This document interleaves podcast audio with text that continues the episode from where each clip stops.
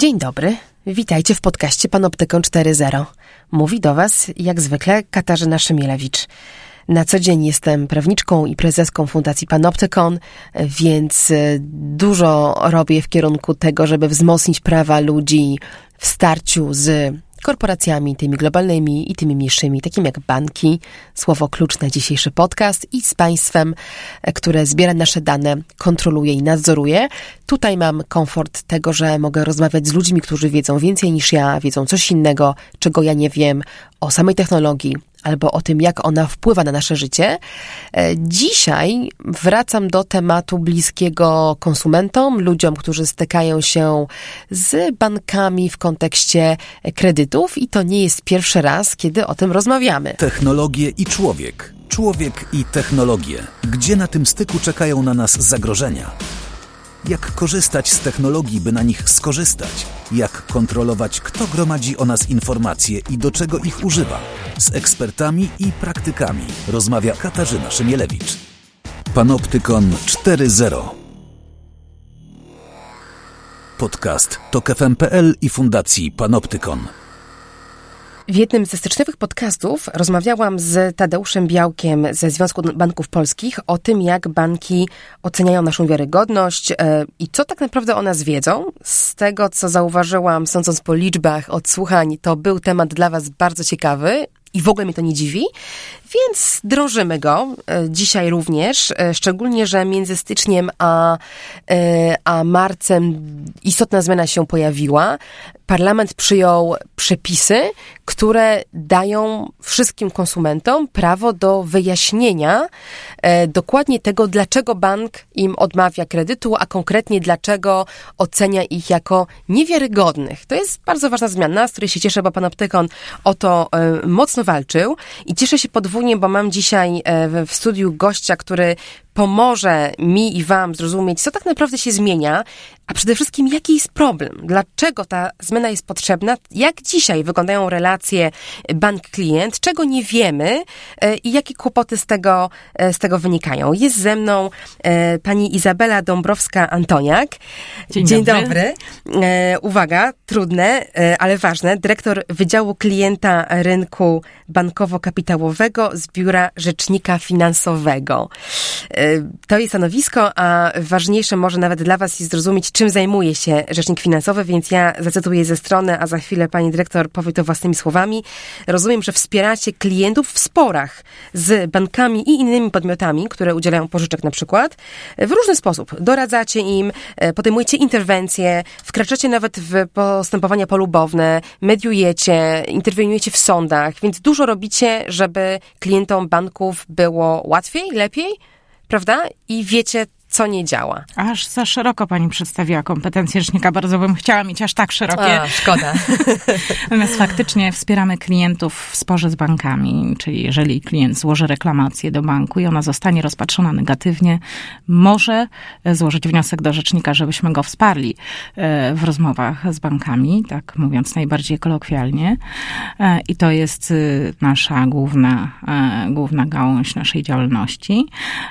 Oprócz tego wspieramy wspieramy klientów w sprawach sądowych poprzez przedstawianie e, istotnego poglądu, tak w skrócie mówiąc. Czyli Innymi słowy, jako taka trze trzecia tak, strona. Nie? Rzecznik analizuje akta sprawy i przedstawia tak jakby wobec sądu, e, dla sądu swoją opinię na ten temat. To są naprawdę bardzo wartościowe rzeczy, dlatego że e, jest to fajna kompilacja, bo my jesteśmy jednak takim organem trochę prawnym, tak? Robimy analizę prawną tej sytuacji. Jest to taka, no dość, mam mam wrażenie, pomocna rzecz dla sędziego, gdzie ma zestawienie, że tak powiem, wszystkiego przeanalizowane w jednym, e, w jednym dokumencie. E, wspieramy też naszych klientów właśnie e, w formie mm, postępowania polubownego. Jest to osobna, tak jakby, Czyli gałąź naszej mediacji. działalności. Tak, można złożyć wniosek. Jest to postępowanie arbitrażowe. Jesteśmy w sieci ADR-ów, więc jesteśmy takim ADR-em. Mm, ADR? Rozwijmy to.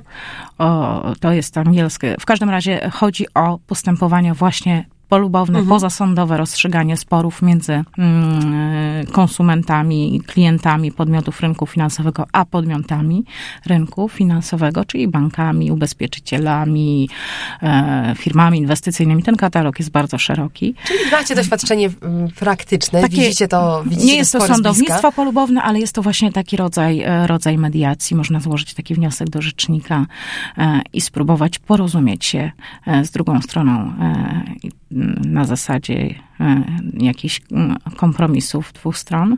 No i ważne, że, że tak jakby podjęcie tego postępowania jest obowiązkowe dla podmiotu.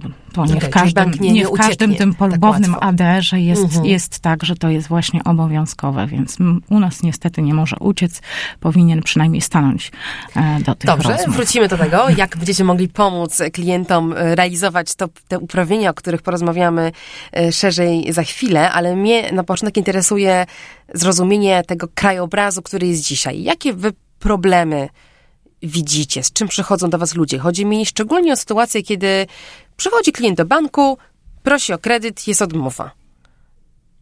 Podejrzewam, że takich do Was trafia sporo. Tak. Na, na, czym to polega? Generalnie banki mają taką tendencję rozstrzygania sporów z klientami na zasadzie nie, bo nie, bardzo często niestety. Nadal to obserwuję, od wielu lat obserwuję banki w tym zakresie. Natomiast jeśli chodzi o decyzje kredytowe, które bardzo często są dla nas bardzo ważne, tak, dla nas klientów. Kupujemy mieszkanie, kupujemy, podejmujemy jakąś dużą inwestycję, coś zadatkujemy, gdzieś już wpłacimy jakieś pieniądze, jesteśmy do czegoś zobligowani. Poszuje, poszukujemy tego finansowania, składamy ten wniosek w nadziei, że ten kredyt zostanie nam udzielony i nagle bum, mhm. odmowa. I co teraz zrobić? Ratunku. Ale dlaczego? I bardzo często yy, tak jakby wynika nam ze skarg, które wpływają do rzecznika, że tak naprawdę nie wie ten klient, dlaczego ta odmowa nastąpiła albo dostanie jakąś krótką, Formułkę, jedną zdaniową informację, że um, oceniliśmy negatywnie pana zdolność kredytową. Jeżeli dane były pozyskane z baz danych, niektóre banki y, czy, czy instytucje upoważnione do udzielania kredytów poinformują łaskawie, z jakiego y, zbioru danych pozyskały dane, na przykład, nie wiem, z biura informacji ale już kredytowej, nie powiedzą, z biura co informacji gospodarczej, ale nie powiedzą o tutaj na stronie trzeciej tego raportu przekroczył pan, nie wiem, termin spłaty jednej Raportu raty BIK 90 przykład, tak? dni i to zaważyło na tym, że my oceniliśmy pana jako klient nierzetelny, bo spłaca pan nieterminowo kredyt. Mhm, dla tych, którzy może nie korzystali z tych raportów wcześniej, to y, możemy wyjaśnić, jak to wygląda. Taki raport BIK, czyli pan, y, jak to się rozwija?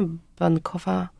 E, Biuro Informacji Biuro. Kredytowej, tak. Okay. Mhm. BIK ma informację o tym, czego nie spłaciliśmy i może nam pokazać Czy historię. Biuro Informacji Kredytowej generalnie ma historię naszych spłat czyli to, co Również spłacamy. i tych negatywnych. Tak, tak, ma informacje i pozytywne, i negatywne, więc to też jest taki jakiś pozytywny aspekt oceny naszej zdolności kredytowej, bo jak jesteśmy bardzo rzetelnym płatnikiem i w terminie ładnie płacimy raty, to, też to, widać. to bank sobie też może skalkulować, o, to jest bardzo fajny klient, on rzetelnie płaci w terminowo, no to w takim razie może chętniej mu udzielimy kredyt.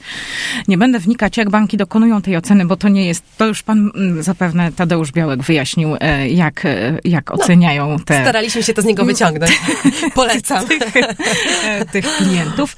Natomiast y, z naszego punktu widzenia, my widzimy, że ten klient pozostaje y, y, taki trochę bezradny, bez informacji. On chciałby ten kredyt i nie wie, czy to jest tak, że może za mało zarabia, może coś właśnie kiedyś w jego historii kredytowej się pojawiło.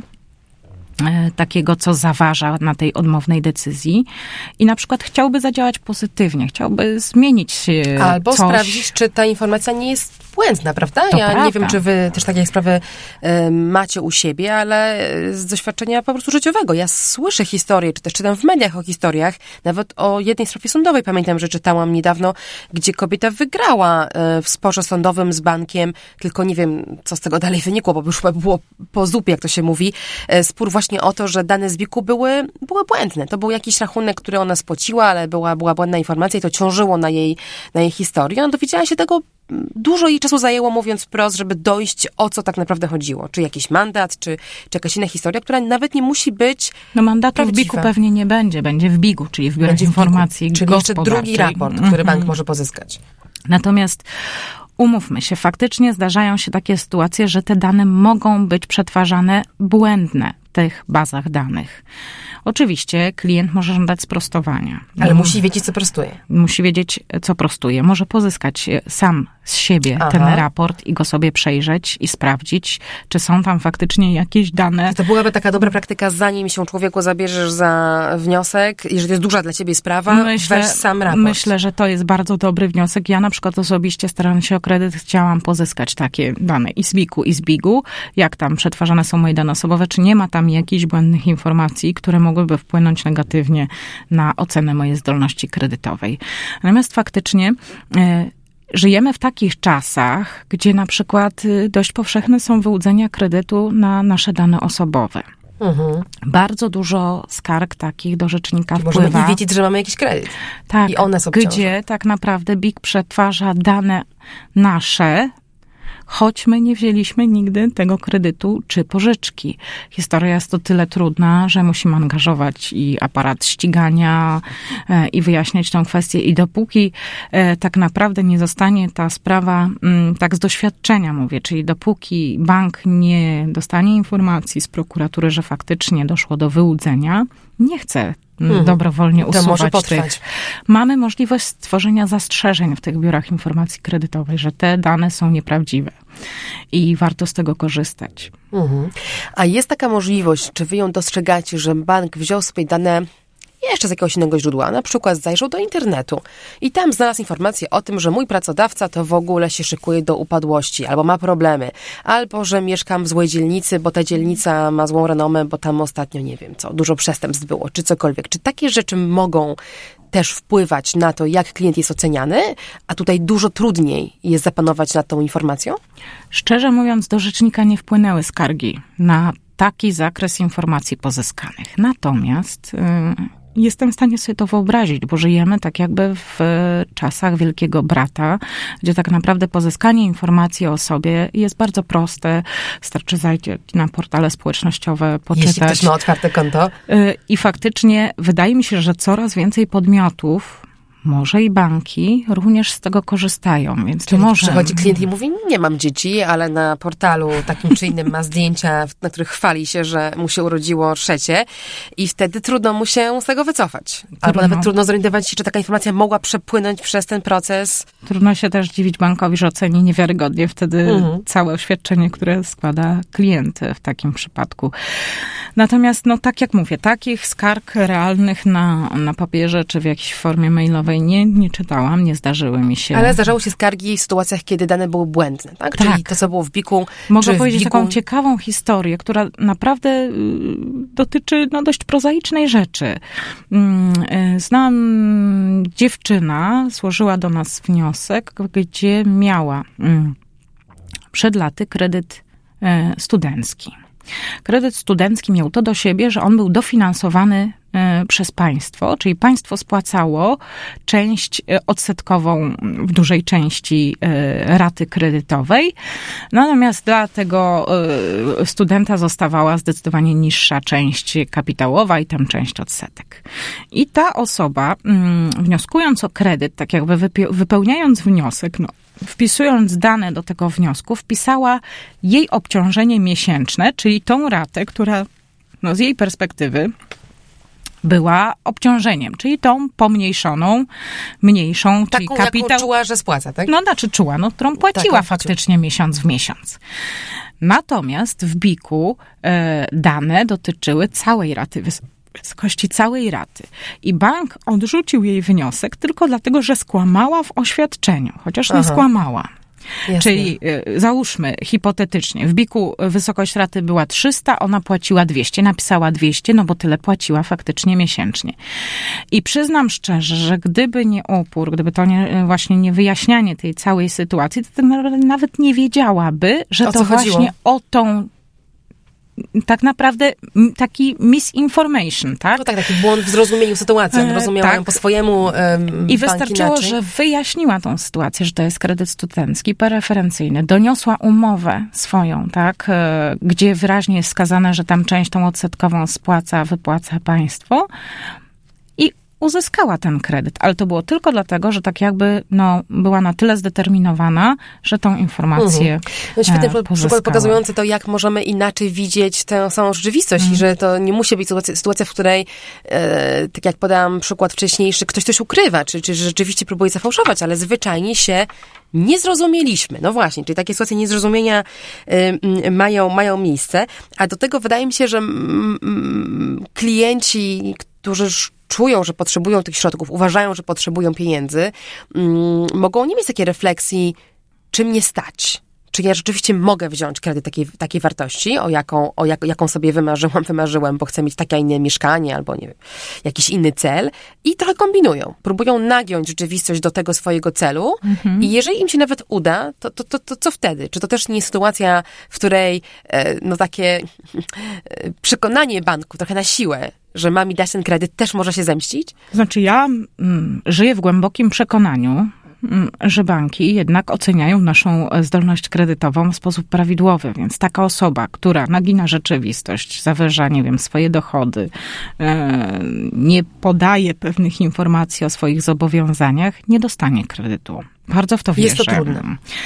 E, I uważam, że taka jest rola banku. On musi rzetelnie ocenić tego człowieka. Jeżeli on podaje nieprawdziwe informacje we wniosku, to nie powinien uzyskać kredytu, bo go nie stać na ten kredyt. Albo powinien dostać ofertę niższego kredytu, takiego, na który go stać. Z doświadczenia wiem, że niektóre mm, instytucje, niektóre banki czasem no nie do końca rzetelnie dokonują tej oceny zdolności kredytowej. Faktycznie klient, który nie powinien uzyskać kredytu, go uzyskuje i to doprowadza do przekredytowania.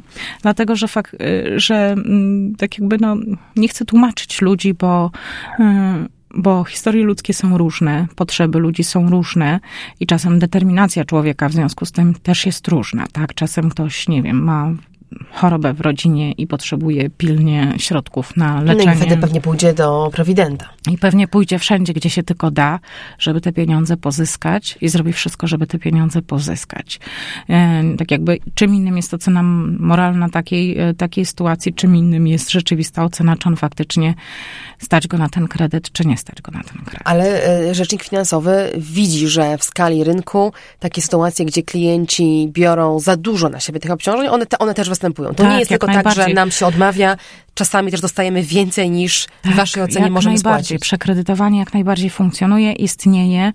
E, rozwój instytucji pożyczkowych, czyli tych wszystkich e, firm, które udzielają chwilówek nieszczęsnych, bardzo moim zdaniem no, wpływa na to, że się szybko przekredytowujemy, chociaż te instytucje twierdzą, że jak najbardziej nie, bo one nie udzielają kredytów przekredytowanym, czego po prostu nie widać w tym, co, e, co widzimy w papierach, we wnioskach. Jedna lodówka na raty, drugi odkurzacz, trzeci samochód. Najczęściej to jest zapętlenie. Jest jedna chwilówka, która jest wzięta, nie wiem, na spłatę jakiegoś większego kredytu w banku, bo nie starczyło na jedną, dwie raty.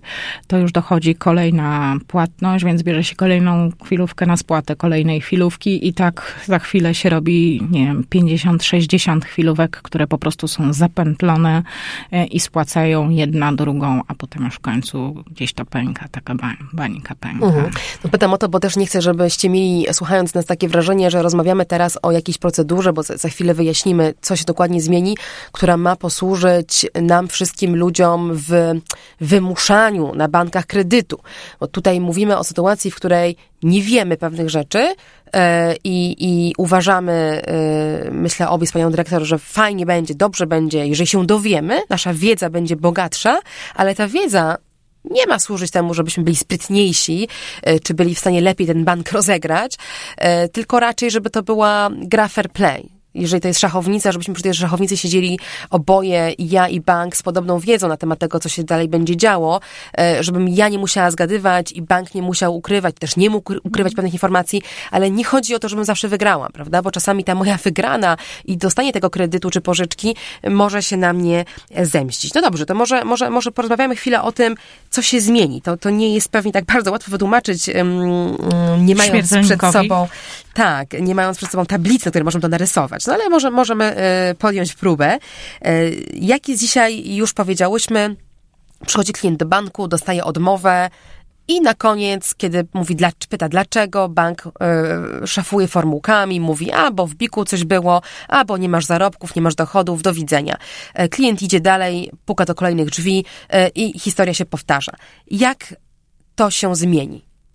Teraz idę do banku, dostaję odmowę kredytu, co się dzieje dalej? I właśnie pojawia się, tak jakby, pojawiają się dla nas dwie opcje, w zależności od tego, jak bank dokonywał, bank czy, czy inna instytucja dokonywała tej oceny. Albo w sposób automatyczny, zautomatyzowany, albo nie.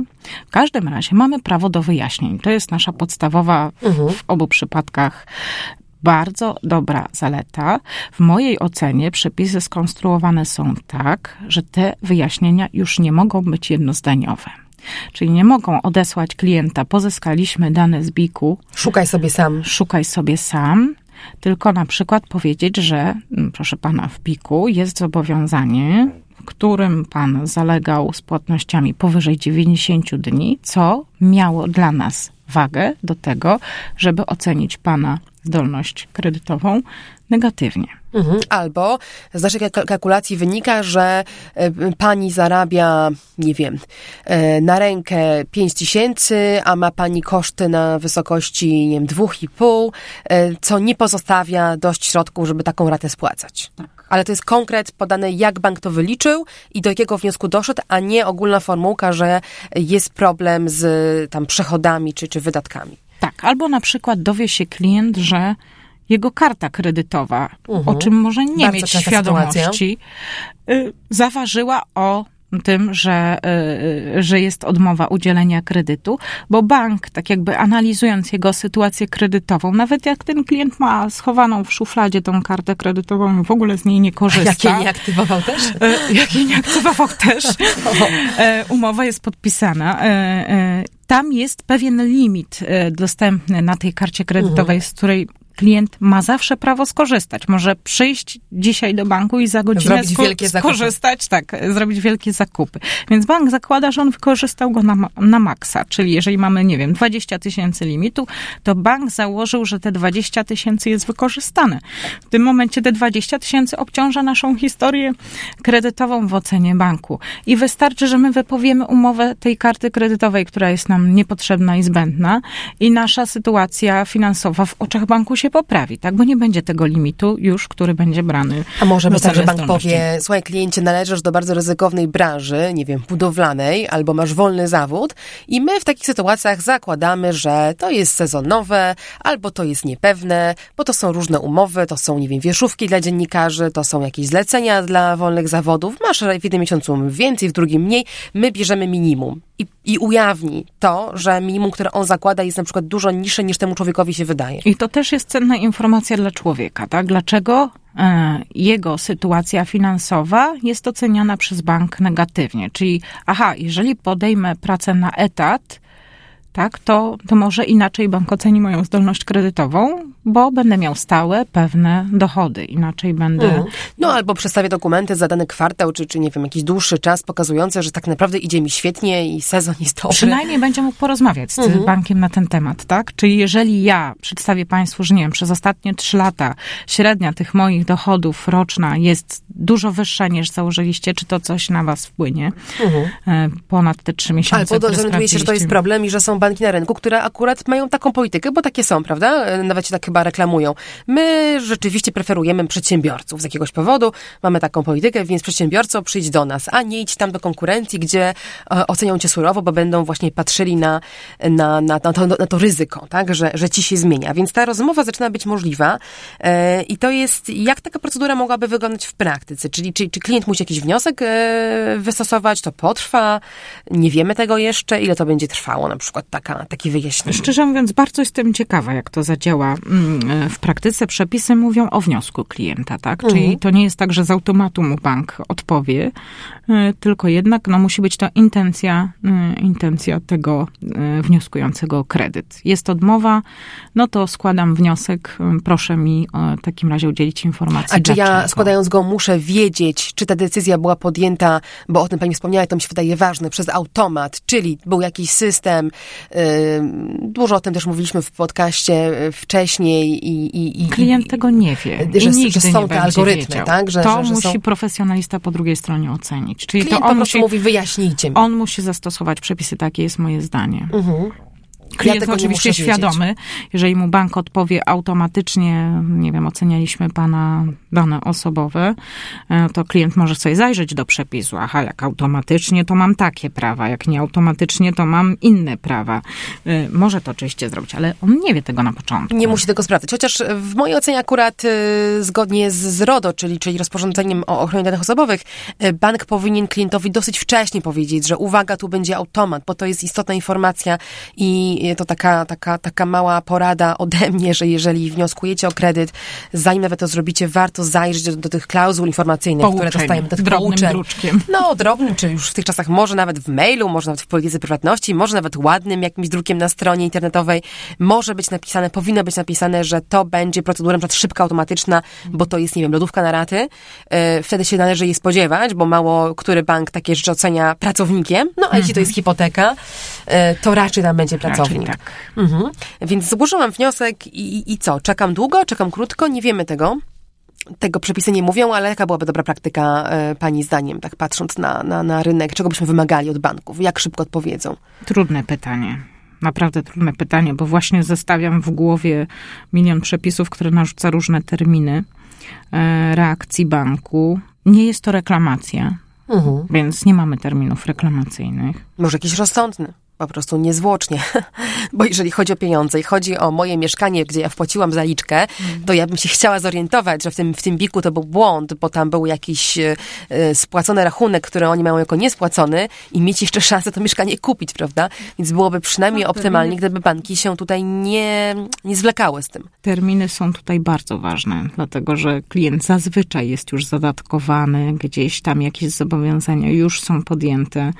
Mieszkania, nieruchomości nie czekają wieki na, na tego klienta. Albo mi się spieszy, bo mam właśnie, nie wiem, operację, którą chcę sfinansować, albo jakiś ważny zakup. No nie wiem, w mojej ocenie te przepisy nie są tutaj, yy, znaczy nie mówią nic o tych, yy, o tych terminach. Ale to będzie w takim razie praktyka i liczymy na rzecznika finansowego, że będziecie też tym głosem, który będzie mówić bankom, ej, No ja nie mam zwlekajcie. nadzieję, że chociaż będzie w przypadku, nie wiem, kredytów hipotecznych bardziej stosowane będą kredyty z ustawy o, znaczy terminy z ustawy o e, kredycie hipotecznym, gdzie tam, nie wiem, na decyzję kredytową jest 21 dni, tak, żeby zamknąć te pewne rzeczy w 21 dni, żeby chociaż to były takie właśnie 14-21 dni na tą Mhm, odpowiedź. Coś takiego.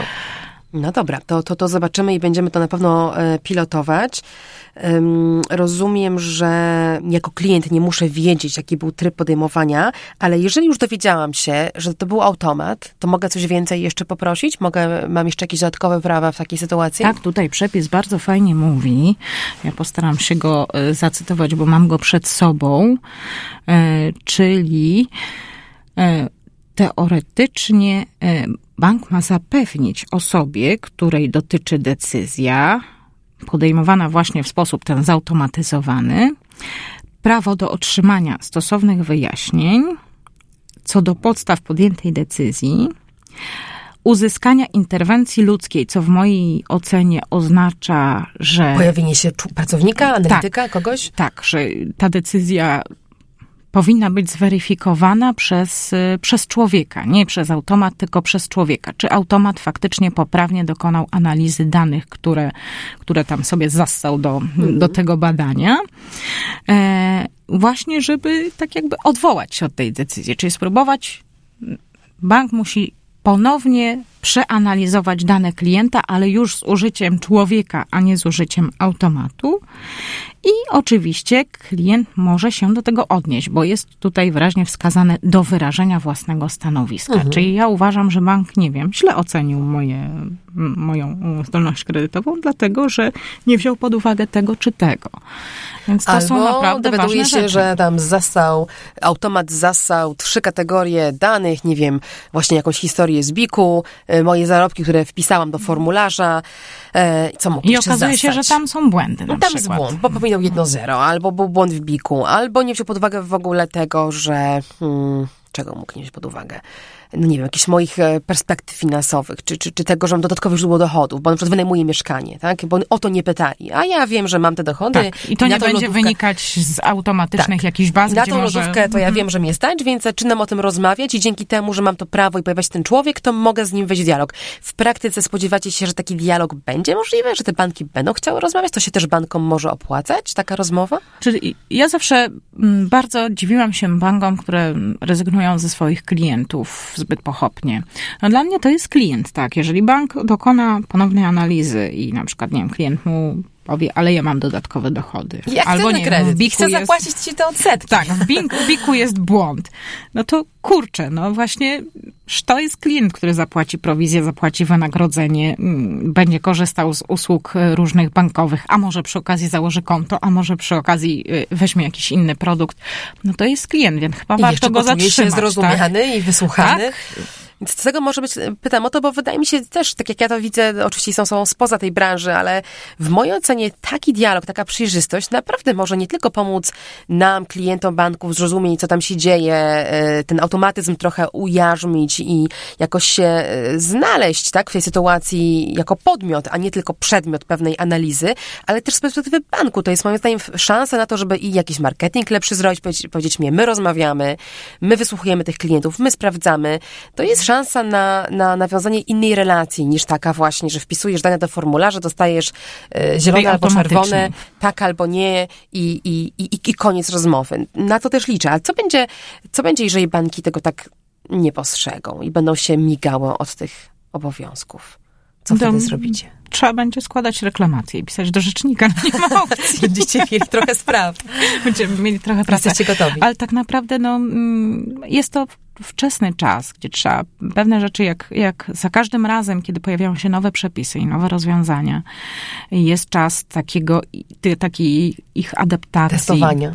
E, No mam nadzieję, że wy, wykreują się pozytywne praktyki e, i pozytywna interpretacja tych przepisów, e, tak jakby zgodnie z intencją tej zmiany, zgodnie z tym, co chciał ustawodawca, a nie zgodnie z tym, co chciałyby banki, które pewnie będą narzekać na, na dodatkowe obowiązki, dodatkowe obciążenia, bo to jest standardowy argument za każdym razem, jak są wprowadzane jakiekolwiek No, regulacje. patrząc na ich przychody, ja się nie boję, że stać się na to, żeby obsłużyć tę dodatkową No nie, procedurę. ostatnio banki twierdzą, że są w dramatycznym Tak, no kryzysie. nie, nie widać tego jakoś w liczbach. E, Więc, a to są jakieś hipotetyczne, tylko dane wyssane z palca, tak ostatnio usłyszałam. Natomiast faktycznie, mm, faktycznie e, mam nadzieję, że to wy promuje jakąś dobrą tendencję współpracy klienta z bankiem. Bo Mhm. generalnie ta relacja moim zdaniem powinna opierać się na współpracy, a nie na byciu e, no, tym wielkim bankiem, który ma tego małego, maluczkiego Mhm. klienta Który jest numerem przed w bazie sobą danych. i, i wszystko będzie tak, jak bank sobie życzy, a nie tak, jak klient sobie życzy. Bo warto by było, żeby ten nasz kapitalizm, który rośnie w naszym państwie i się buduje od wielu lat, zaczął funkcjonować w końcu w takiej relacji, że, że to klient napędza gospodarkę. Że to klient jest podstawą e, tego całego mechanizmu i warto o niego dbać. No ja mogę tylko powiedzieć, że kiedy te przepisy mm, były dyskutowane w Sejmie, to są stenogramy, z tego to były publiczne wypowiedzi tak naprawdę. I, i, i my jako e, Panoptykon byliśmy mm, obecni, bo o to e, walczyliśmy, to i banki e, obiecywały, że w swoim takim kodeksie dobrych praktyk uwzględnią to i te procedury potraktują poważnie, więc takie zapewnienia mamy od nich, że nie będą się od tego migać i uważają, że to jest potrzebne. Wręcz niektóre mówiły, że same już e, eksperymentują z takimi wyjaśnieniami, bo od kilku lat mają je przedsiębiorcy, więc nawet niektóre banki same z siebie dają takie wyjaśnienia konsumentom, więc teraz tylko to po prostu e, no, ujednolicą. A z drugiej strony e, minister e, Okoński, wiceminister cyfryzacji apelował do nas wręcz o to, żebyśmy testowali. Mówił, testujcie testujcie. Chcemy zobaczyć, jak, jak to działa również w sądach i jeżeli się okaże, że nie działa dobrze, to będziemy te przepisy jeszcze podkręcać. Więc jest takie, takie zapewnienie. Ja też tutaj ze swojego siedzenia apeluję do rzecznika, do Was, do rzecznika finansowego, że jeżeli będą tutaj jakieś spory, to bardzo liczymy na Waszą Sygnał. aktywność e, i że na pewno będziemy do tego tematu wracać, więc to nie jest ostatni raz, kiedy o tym rozmawiamy czy, czy, czy, czy piszemy. E, bardzo dziękuję. Myślę, że ta rozmowa pomogła, e, pomogła zrozumieć, co się będzie zmieniało i w ogóle dlaczego warto, tak? Dlaczego warto po te informacje sięgać, dlaczego one są ważne. E, była ze mną pani dyrektor Izabela Dąbrowska-Antoniak. Bardzo dziękuję. Mówiła do was Katarzyna Szymielewicz i jak zwykle jestem ciekawa waszych uwag, komentarzy, pytań. Zwracajcie się do nas w dowolnej formie. Jesteśmy na stronie panoptykon.org, ale też na stronach TOK FM z tym podcastem Panoptykon 4.0. Pozwólcie jeszcze tylko, że zrobię drobne ogłoszenie. Fundacja Panoptykon w coraz większym stopniu jest wspierana środkami od ludzi, którzy czują naszą misję, od takich osób jak wy. Chodzi także o 1%, który można nam przekazywać w ramach rozliczenia swojego podatku. Zachęcam do tego, żebyście zapoznali się z tym, co robimy, co nam się udało przez ostatnie prawie 10 lat. E, zapraszam na stronę panoptykon.org ukośnik Wolność się liczy. Do usłyszenia. Dziękuję Wam. Technologie i człowiek. Człowiek i technologie. Gdzie na tym styku czekają na nas zagrożenia? Jak korzystać z technologii, by na nich skorzystać, jak kontrolować, kto gromadzi o nas informacje i do czego ich używa. Z ekspertami i praktykami rozmawia Katarzyna Szymielewicz. Panoptykon 4.0 Podcast to KFM.pl i Fundacji Panoptykon.